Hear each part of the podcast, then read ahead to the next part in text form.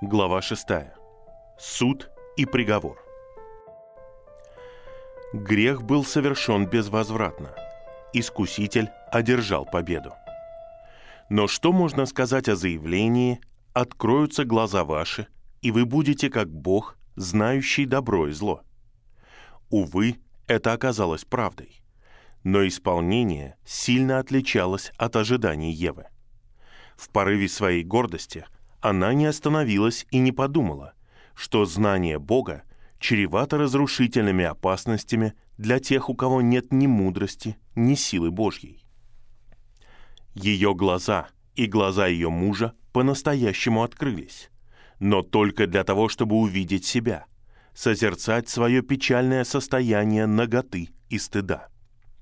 Теперь они внезапно осознали отвратительность плоти – которая была средством их преступления. Они были озадачены болезненным состоянием падения с высокого положения, на которое Бог поставил их, своим сходством с животными вокруг них. Более того, их неблагообразность стала видна. И эти чувства, скорее всего, усилились в немалой степени благодаря мгновенным и видимым переменам в их внешнем виде – Пока они оставались в послушании, дух, вдунутый в них духом, сохранял свою полную силу и крепость. Его превосходное влияние защищало все их существо от посягательств растления и смерти. В то же самое время его яркость, сияющая через покрытие плоти, излучала светлый ореол вокруг него.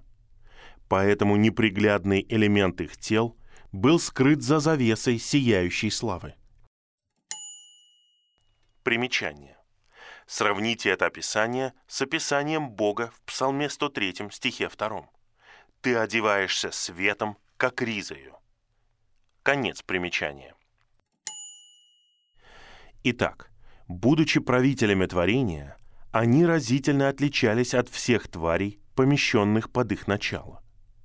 Но их грех стал возможен посредством союза души и тела, который разрушил равновесие их существа.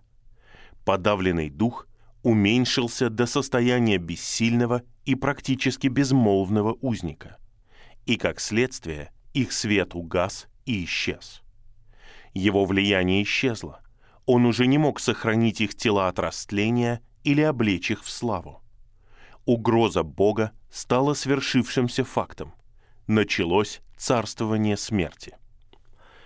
Также нетрудно доказать, что возвращение видимой славы будет мгновенным результатом восстановления духа, души и тела до нормального состояния и гармонии, признака нашего проявления как сыновей Божьих.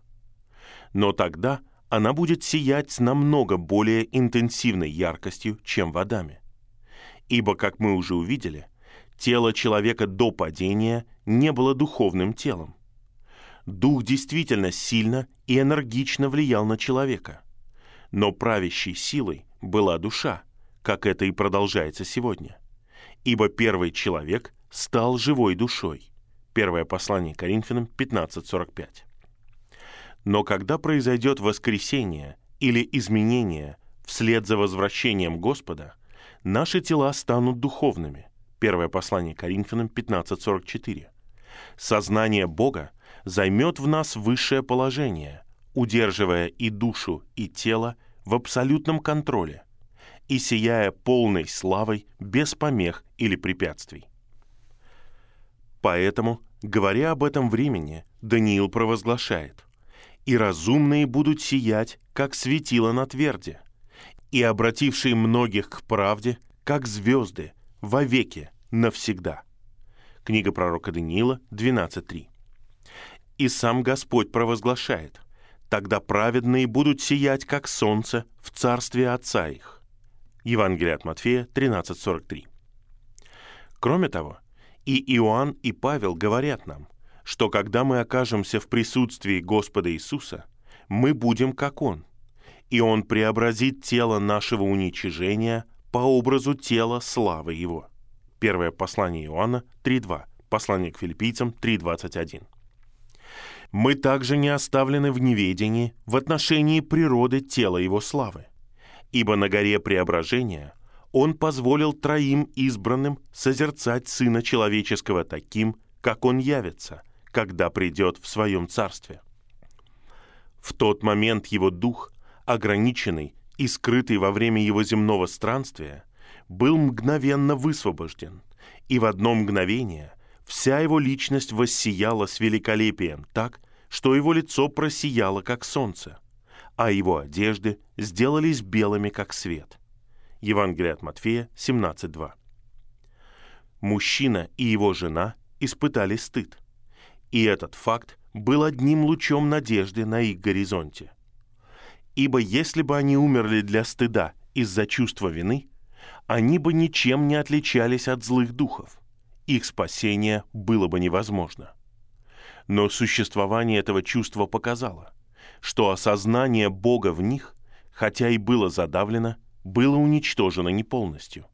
Свет потускнел, но лен еще курился, и его снова можно было раздуть в пламя Духом Божьим. Будучи сбиты с толку своим изменившимся состоянием, они сразу же попытались искусственно найти потерянное покрытие, как и после них делали их потомки. Каждое живое существо на земле, воздухе или море имеет свое надлежащее покрытие, которое не надевается извне, а развивается естественно изнутри.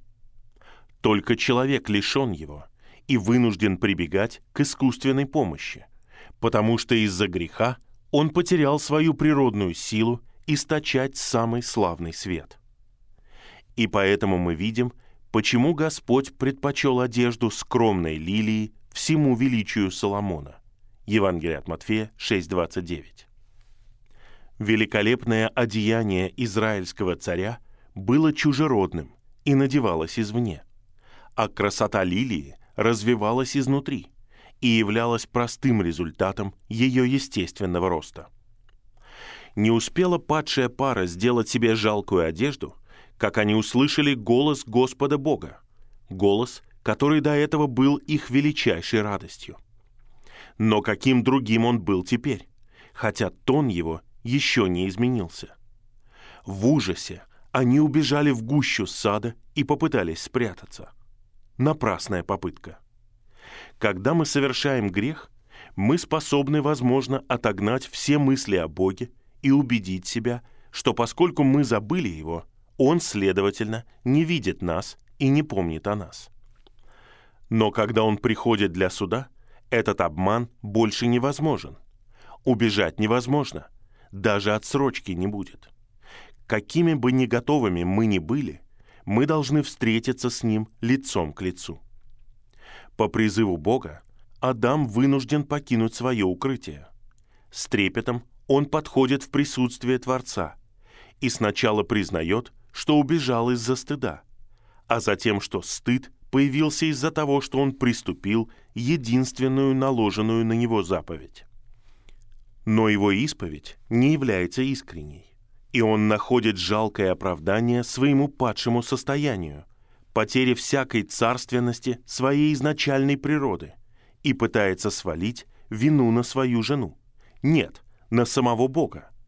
«Женщина, — говорит он, — которую ты мне дал, она дала мне от дерева, и я ел». И когда Господь поворачивается к Еве, ее ответ не более удовлетворителен, чем ответ ее мужа. Она не признает себя виновной и не отдает себя на милость Бога она возлагает всю вину на змея, как если бы она не несла никакой ответственности. Господь слышит, что говорят оба преступника, и терпеливо дает им одну возможность за другой защитить себя. Но когда он поворачивается к змею, его поведение меняется. Он не задает искусителю никаких вопросов, не дает ему никакого шанса на защиту, а обращаясь к нему как к уже осужденному, сразу же выносят приговор. Подобное изменение подхода скрывает глубокую мысль. Этот мгновенный и безнадежный суд, подобно искрам во мраке, раскрывает ужасный бунт в прошлом. За то, что ты сделал это. Ошибки нет. У этого проклятия есть причина. это не случайность. Это не просто случайная неудача, а глубоко выжженное клеймо, которое свидетельствует об отвращении Бога к тому, кто принес грех в новый мир. Первая часть этого предложения напрямую и буквально указывает на змея, который взаимодействовал с сатаной. Но здесь мы видим чудесный прообраз деградации самого сына Зари. Слова «проклят ты перед всеми скотами» скорее всего указывают на общее проклятие на животном царстве, о котором больше нигде не говорится. Возможно, оно пало на эту часть творения не из-за греха Адама, а из-за змея, главы и представителя полевых зверей, который предстал орудием зла. И распространение проклятия на всех животных – это не более чудесный переход, чем передача греха через Адама всему человеческому роду. Причина этого факта по той или иной причине не раскрыта нам. Эта тайна – одна из глубин, которые сейчас мы не можем узнать, но сможем понять потом, когда тайна Бога будет завершена. Однако существует странная связь, соединяющая воедино тварей нашего мира. Поэтому все они таинственным образом связаны – и в определенной мере отвечают за поведение друг друга. Это похоже на великий закон творения, и, возможно, изначально он являлся, по крайней мере в какой-то степени, средством сохранения единства. В любом случае, Павел, применяя его к церкви, выдвигает следующий довод. Чтобы не было разделения в теле. Первое послание Коринфянам 12.25 и каким долгожданным будет его исполнение, когда, подобно тому, как мы родились в грехе через преступление Адама, мы все будем сделаны праведностью Бога в Христе. На основании первой фразы приговора над змеем становится ясно, что эта тварь изначально не ползала на чреве, поэтому ее структура, скорее всего, была полностью изменена – и тот, у кого нет никакой предвзятости доказать вдохновение Писания, отмечает. Все соглашаются, что организм змей находится в крайней деградации. Их тела вытянуты лишь в качестве вегетативного повторения позвоночника. Подобно червям, они движутся только благодаря кольцевидным сокращениям живота, не имея ни передних, ни задних конечностей. Хотя они принадлежат к более поздним тварям животного царства, они представляют собой решительный регресс в линейке существ. Бытие Калиша. Страница 125. Слова «будешь есть прах» скорее всего не следует понимать, что единственной пищей змея будет прах.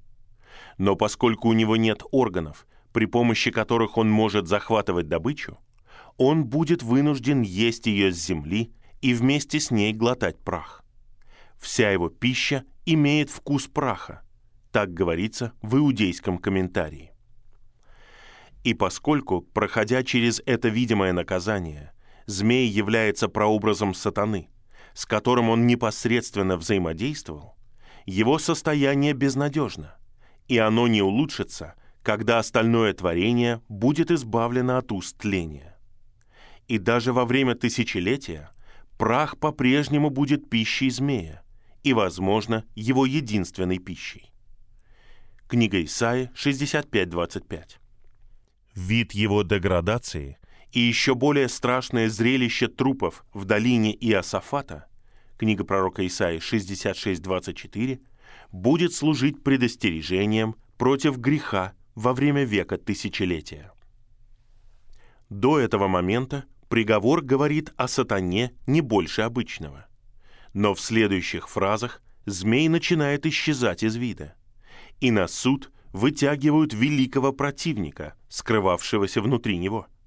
И он слышит о разрушении своих надежд, о кратковременности своего триумфа и о своей ужасной и неизбежной судьбе. Скудные слова этого первого из пророчеств наделены замечательным смыслом – ибо в них содержится зародыш того, что было раскрыто с тех пор. И они являются замечательным доказательством постоянности Божьих замыслов, его совершенного знания конца от самого начала. Сатана обманом втянул Еву в союз с собой против Бога. Но Бог разрушит это соглашение. Завет со смертью будет отменен. Соглашение с адом не устоит. Вражду положу между тобою и между женою. Это слова всемогущего, сконфуженному и безмолвному змею. Сатане было нетрудно постичь значение этого разделения. Его бросали в гибель, а Еву Господь обещал спасти. Поэтому лишенная своего прекрасного дома, выгнанная в проклятую и невозделанную землю и подверженная труду, боли и постепенному разложению, которое однажды закончится полным распадом, она должна была узнать, что ее лжедруг послужил причиной ее несчастья и, следовательно, считать его своим злейшим врагом. С другой стороны, уже тот факт, что женщина больше не хочет быть орудием его замыслов, был достаточен для того, чтобы спровоцировать гнев падшего ангела. Но Бог дал ему еще больший стимул для ненависти, когда провозгласил, что семя обманутой женщины в конечном итоге поразит ее обольстителя. Вражда не должна была быть ограничена змеем и женщиной. Она должна была распространиться и на их семя. Кто является семенем змея? Это те, кто проявляет дух независимой гордости, из-за которой пал их отец дьявол. Те, кто не признает своего безнадежного состояния и не хочет быть спасенным заслугой Сына Божьего. Это те, кто или сам делает, что нужно сделать, или гордо отрицает нужду в каких-либо делах, кто громко выступает против Бога, если они верят в Его существование, поскольку Он не сразу удовлетворяет все их желания без какого-либо указания на Его нарушенный закон. Поскольку они ослеплены своим самообманом и обезумели от него, они верят лжи змея, и, считая себя подобными Богу, они не чтят Его и не боятся отвергнуть Его волю, если их склонность побуждает их сделать это. Это семя змея. Их отличает дух, действовавший в их отце и общем главе, и они обречены в итоге разделить с ним огненное озеро. Прошло немного времени, и его семя проявилось в личности Каина, который, как говорит апостол, был от лукавого и убил брата своего. Первое послание Иоанна 3.12. Большое значение имеет замечание, которое Иоанн добавляет к этому заявлению. И почему убил его? Потому что дела его были злы, а брата его праведны. Другими словами, предсказанная вражда была единственной причиной убийства. Когда наш Господь был на земле, он безошибочно узнавал семя змея в тех грешниках, с чьим противостоянием он столкнулся. «Отродье змеиное» Евангелие от Матфея 12.34 восклицает он, используя ту же фразу, которая уже сошла с уст его предшественника. «Как можете вы говорить доброе, будучи злы?» Этими словами он ясно называет фарисеев выводком древнего змея, называемого дьяволом и сатаной. Откровение 12.9. И снова он восклицает «Змеи, отродье змеиное! Как бежать вам от осуждения в гиенну?» Евангелие от Матфея 23.33. Поскольку они семя змея, они должны разделить участь змея. Оба отрывка указывают на одно и то же. Но если и остались какие-либо сомнения, они будут полностью рассеяны третьим отрывком, в котором, отбросив всякое иносказание, Господь ясно говорит «Вы от отца вашего дьявола и хотите делать похоти отца вашего». Евангелие от Иоанна 8.44. Пока трудностей не возникло, но значение выражения «семя жены» очевидно не сразу. Оно не указывает на весь человеческий род – как раскрывается в наших предыдущих словах. Все человечество целиком нельзя называть семенем жены. Оно семя мужа. А Бог здесь говорит исключительно о семени жены. Она согрешила первой и стала причиной греха для своего мужа и разрушения для мира. Поэтому она понесет двойное наказание. Но поскольку вина может оказаться для нее слишком тяжелой, чтобы ее не захватила чрезмерная печаль, по милости Бога она была назначена единственным человеческим посредником, при помощи которого в мир придет Избавитель. Избавителя увидеть нетрудно, поскольку никого, кроме Христа, нельзя назвать семенем жены согласно буквальному смыслу.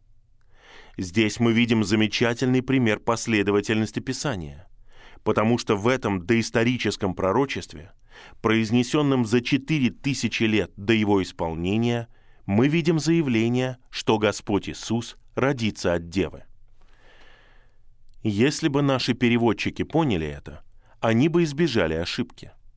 В известном предсказании Исаии, книга пророка Исаии 7.14, а также в цитате из него в первой главе Евангелия от Матфея, Евангелие от Матфея 1.23, они поставили перед словом «дева» неопределенный артикль «э».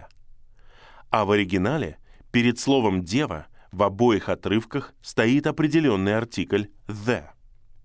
Они не поняли значения определенного артикля и поэтому разрубили узел трудности, пропустив его в своем переводе.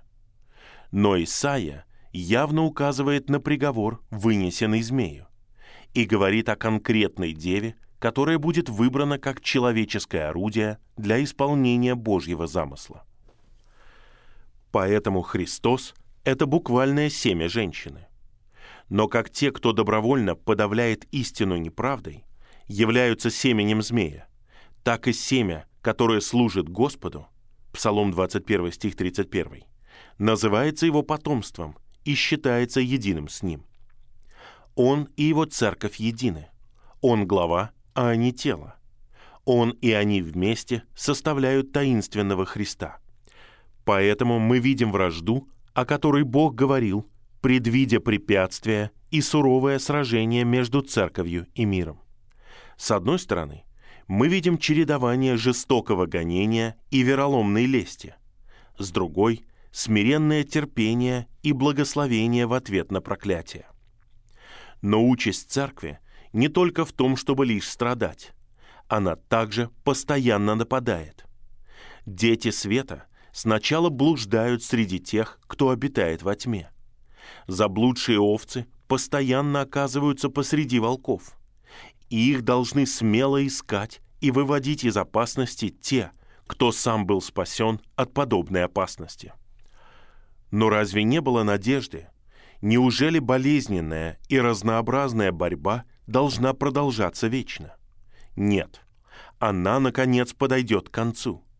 Ее участь будет решена после многолетнего смертельного сражения между семенем женщины и самим древним змеем. Христос должен поразить змея в голову, должен нанести смертельный удар. Однако сначала змей должен ужалить его в пету, серьезно ранить его, но не смертельно, не в жизненно важную часть. Итак, здесь мы видим семя всех пророчеств о двух пришествиях Христа. В словах о том, что змей ужалит его в пету, мы видим указание на его первое пришествие для страдания – которое может показаться полным поражением. Свои не приняли его. Он вынес отвержение и нападки семени змея. Его отвергло его поколение. И, наконец, он положил свою жизнь и провел немного времени под владычеством того, кто имеет державу смерти. А то, что он поразит змея в голову, в последующих пророчествах развелось во второе пришествие Христа с силой и великой славой, чтобы изгнать лже-царя из воздуха и земли и бросить его в бездну. Более того, эти слова идут еще дальше. В них виден бунт после тысячелетия и окончательное сокрушение сатаны и его низвержение в озеро, горящее огнем и серой навеки. В этот момент слова Бога змею повествуют об этих двух великих событиях, которые они предозображают – так как если бы они произошли одновременно. И действительно, на протяжении Ветхого Завета эти события часто рассматриваются так, как если бы между ними не было никакого интервала. Израильские пророки видели их в далеком будущем так же, как мы можем посмотреть на некие далекие горные вершины, каждая из которых далека друг от друга, и которые, с нашей точки зрения, кажутся находящимися близко к друг другу. Но по мере приближения к ним мы видим, что долина между ними постоянно увеличивается. Таким было проклятие, произнесенное в адрес змея. И здесь мы не можем не остановиться в удивлении и не возблагодарить за великую милость, выпавшую падшим родителям нашего рода. Разумеется, Бог не мог дать Адаму непосредственного обещания, когда человек, подобно осужденному преступнику, ждал приговора. Поэтому в своей любящей заботе он придумал план сначала произвести суд над змеем и тем самым показать, что падшие не попадут в безнадежное состояние их обманщика, а будут прямо противопоставлены ему. Пока после болезненного сражения побеждающее семя жены не поразит его под своими ногами и не заставит смерть, которой они боялись и которую теперь они должны были пройти, и ад, ужасное место бестелесных духов, уйти навеки. Откровение 20.14. В своем отчаянии они увидели яркий луч надежды, и так они были укреплены, чтобы услышать свою собственную горестную судьбу. После того, как Господь изрек приговор искусителю, он повернулся к женщине, которая первой поддалась искушению. За общий грех она получила суд в своем муже, потому что она была едина с ним. Но поскольку она обольстила его, чтобы он согрешил, она должна была понести особое проклятие, как дополнение к тому, что повлияло на весь человеческий род. Это подразумевается в словах «умножая, умножу скорбь твою». Силу этих слов мы увидим, если заметим, что и Адам впоследствии был также обречен на скорбь. В обоих случаях используется то же самое еврейское слово. И, наконец, Господь изрекает наказание мужу. Адам оправдывался тем, что Ева была его искусителем. А слова Бога показывают, что его вина увеличилась именно на основании того же факта. Если бы Ева согрешила под влиянием своего мужа, ей можно было бы найти оправдание, поскольку Бог подчинил ее ему. Но то, что Адам, чья обязанность как назначенного главы состояла в том, чтобы наблюдать за своей женой, ограничивать, направлять ее и руководить ей, настолько забыл о своих обязанностях и последовал за ее греховным предложением послушаться ее голоса вместо Божьего, послужило суровым, отягчающим обстоятельством. Отсюда причина проклятия. За то, что ты послушал голоса жены твоей и ел от дерева, о котором я заповедал тебе, сказав, не ешь от него. Этот приговор сам по себе не был непосредственным, как в случае со змеем, но коснулся Адама через обстановку вокруг него. Земля, его владычество, оказалась под проклятием. И в этом факте мы видим опровержение всех теорий, в которых говорится о врожденном зле материи, которыми изобиловала ранняя история номинальной церкви, и которые снова появились благодаря сектам так называемых спиритистов. Зло перешло не от материи к духу, а от духа к материи. Не Адам был проклят из-за земли, которую Бог объявил очень хорошей, а земля была проклята из-за греха Адама, появившегося в духе лукавого. В качестве наказания за преступление человека почва отныне должна была стать относительно бесплодной. Она уже не будет непроизвольно приносить изобильный плод. Человек будет вынужден в труде и поте своего лица добывать даже необходимое пропитание. Но это еще не конец неприятностей. Земля теперь будет источником как добра, так и зла. И, изобилуя терниями и волчцами, будет мешать и препятствовать труду земледельцев. Эти вредные растения наверное, существовали совершенно в другом состоянии до того, как было изречено проклятие. А теперь из-за бесплодия испорченной земли они уже не могли достичь своего надлежащего роста и изобилия, и поэтому стали тем, чем являются сейчас – уродами. Следующие заметки профессора Балфура иллюстрируют это. Глядя на растительный мир с научной точки зрения, мы видим много доказательств великого плана, согласно которому Всемудрый Творец образовал эту часть своей работы. В то же самое время существует много признаков того, что мы почтительно можем назвать незавершенностью. Таким образом, мы видим, что во всех растениях существует тенденция организовывать листья, ветки и так далее в виде спирали. Но мы редко видим полное осуществление этого по причине всевозможных нарушений роста и ненормальности развития. Когда ветки прекращают рост, они часто принимают форму колючек или шипов. Поэтому тернии можно считать указанием на несовершенство в ветвях. Таким образом, проклятие, которое было вынесено сотворенным растением, видно в произведении шипов вместо ветвей. Шипов, которые, не имея листвы, в то же самое время способны поранить человека. То, что шипы являются уродливыми ветвями, видно благодаря тому, что в результате культивирования они исчезают. В этом случае они преобразовываются в ветви. Дикая яблоня – растение полное шипов, а благородной яблони нет – эти изменения являются результатом постоянного высокого уровня культивирования и показывают нам, что может произойти, если убрать проклятие. Волчцы, то есть чертополох, доставляют беспокойство и причиняют раны своими хохолками и волосиками, присоединенными к плоду, которые разносятся во всех направлениях и мешают работе человека в сельском хозяйстве. Интересен тот факт, что этот хохолок является уродливой формы чашечки цветка, которая, не развившись при обычных обстоятельствах, становится волосками. Следовательно, здесь мы видим превращение чашечки цветка в волчцы, как источник труда и неприятностей для человека.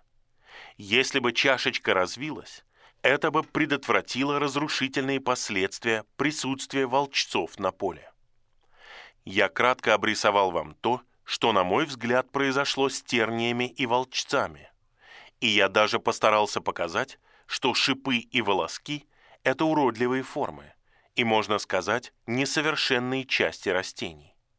Эти части не развиваются до полного совершенства, как было в Эдеме, и как будет, когда проклятие будет удалено.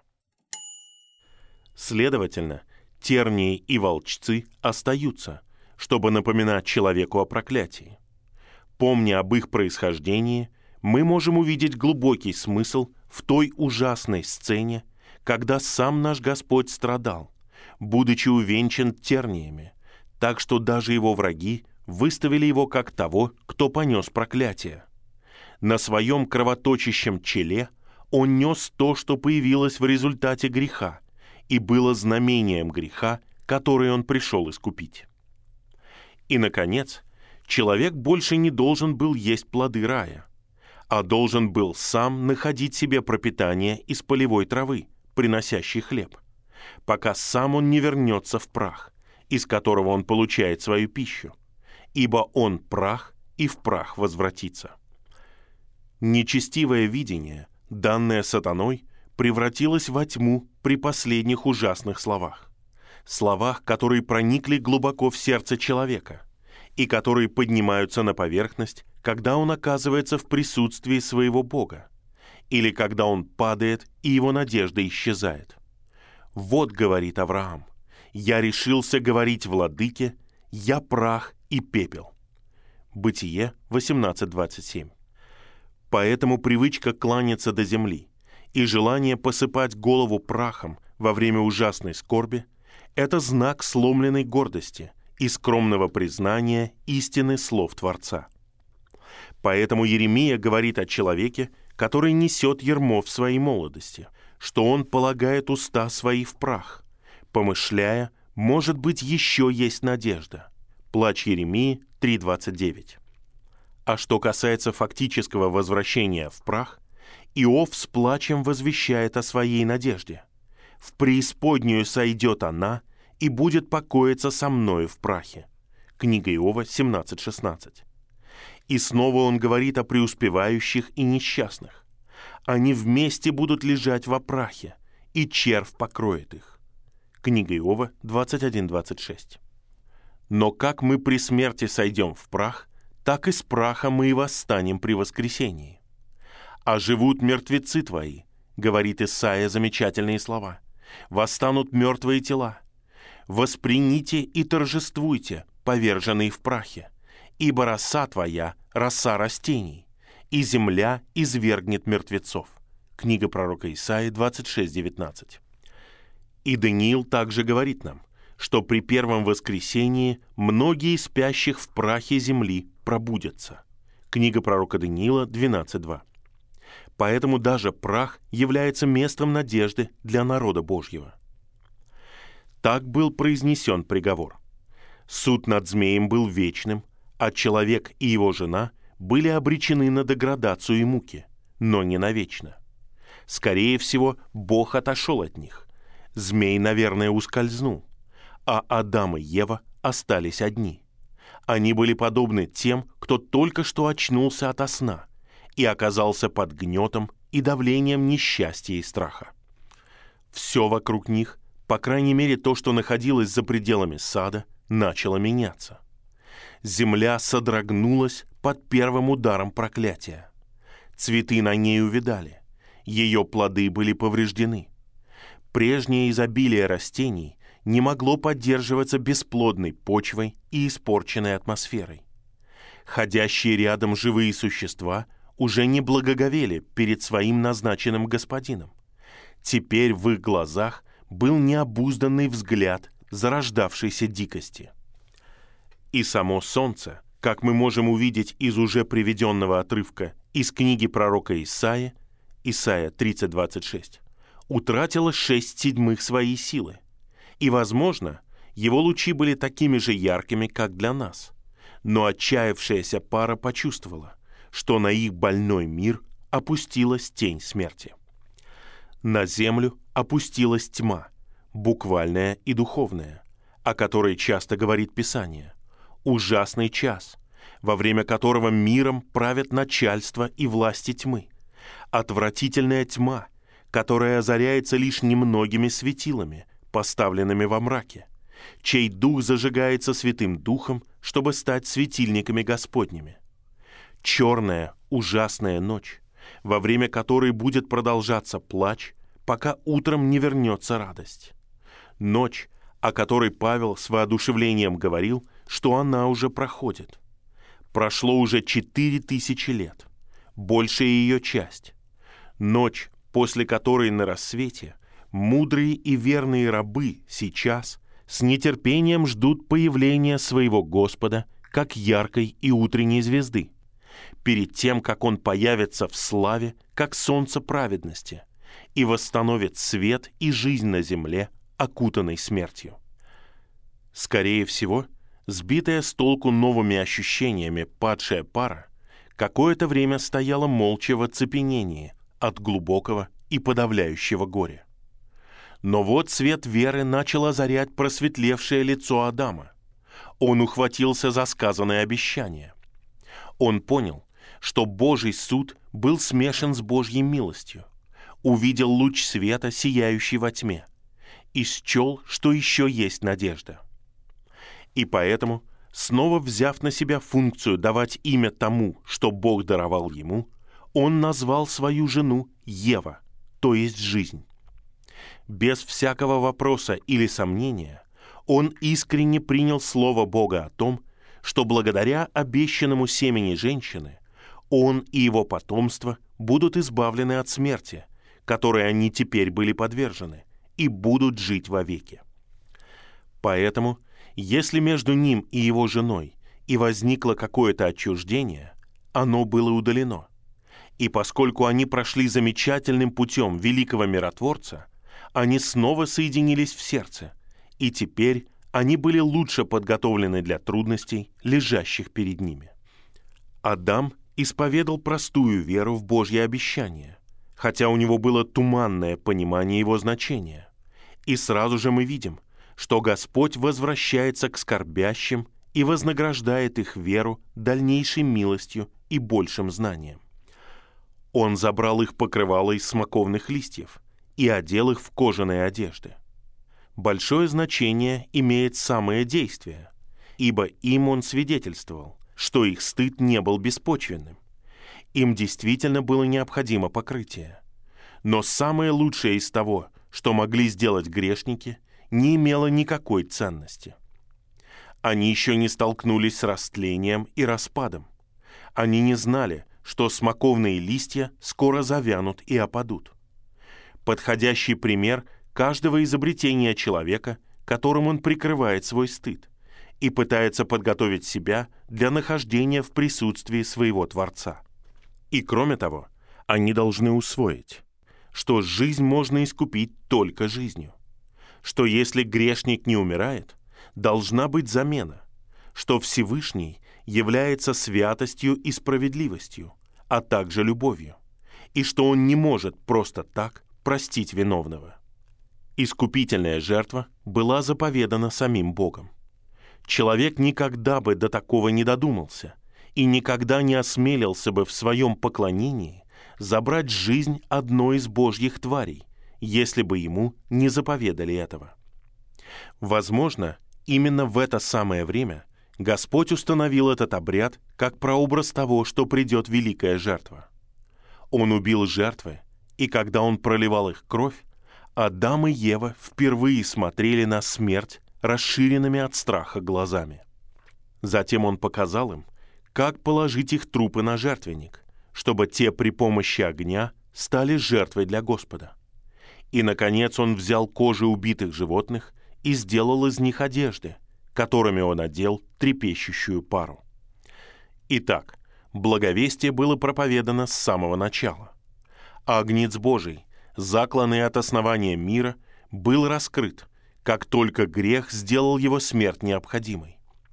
Одежда его праведности, в которую может быть одет любой грешник, за которого он умер, как оказалось, является единственной одеждой, которая может эффективно покрыть стыд падшего человека и сравнивая обещание о семени женщины и жали в его пету с закланной жертвой и одеждами, сделанными из кожи жертв, Адам мог постичь черты великого плана спасения.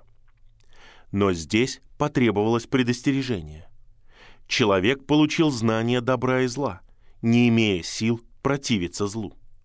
Поэтому он больше не мог оставаться в прекрасном саду, чтобы он не протянул руку – не взял плод дерева жизни и тем самым не превратил свое состояние греха в вечное.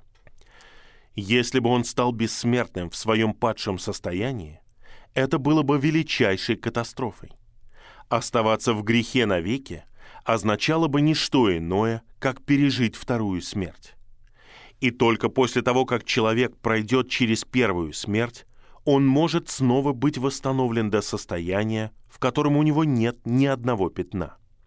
Поэтому после серьезного совета Блаженной Троицы печальная, но уже не безнадежная пара была изгнана из красивого сада и выгнана в холодный мир, чтобы искать себе новый дом. С тяжелым сердцем они шли посреди возвышающихся пирамид зеленых, сверкающих румянцем плодов – и покрытых толстым слоем цветов. Они проходили по яркому лабиринту из цветов и зелени, пока не подошли к большим воротам, которые тут же закрылись за ними. Они стояли снаружи, изгнанные из своего дома, находясь под сравнительно холодным климатом, глядя на растения, которые им казались чахлыми и уродливыми, больше не ожидая, что пища придет к ним из щедрой руки Бога а обреченные добывать ее утомительными усилиями и трудом.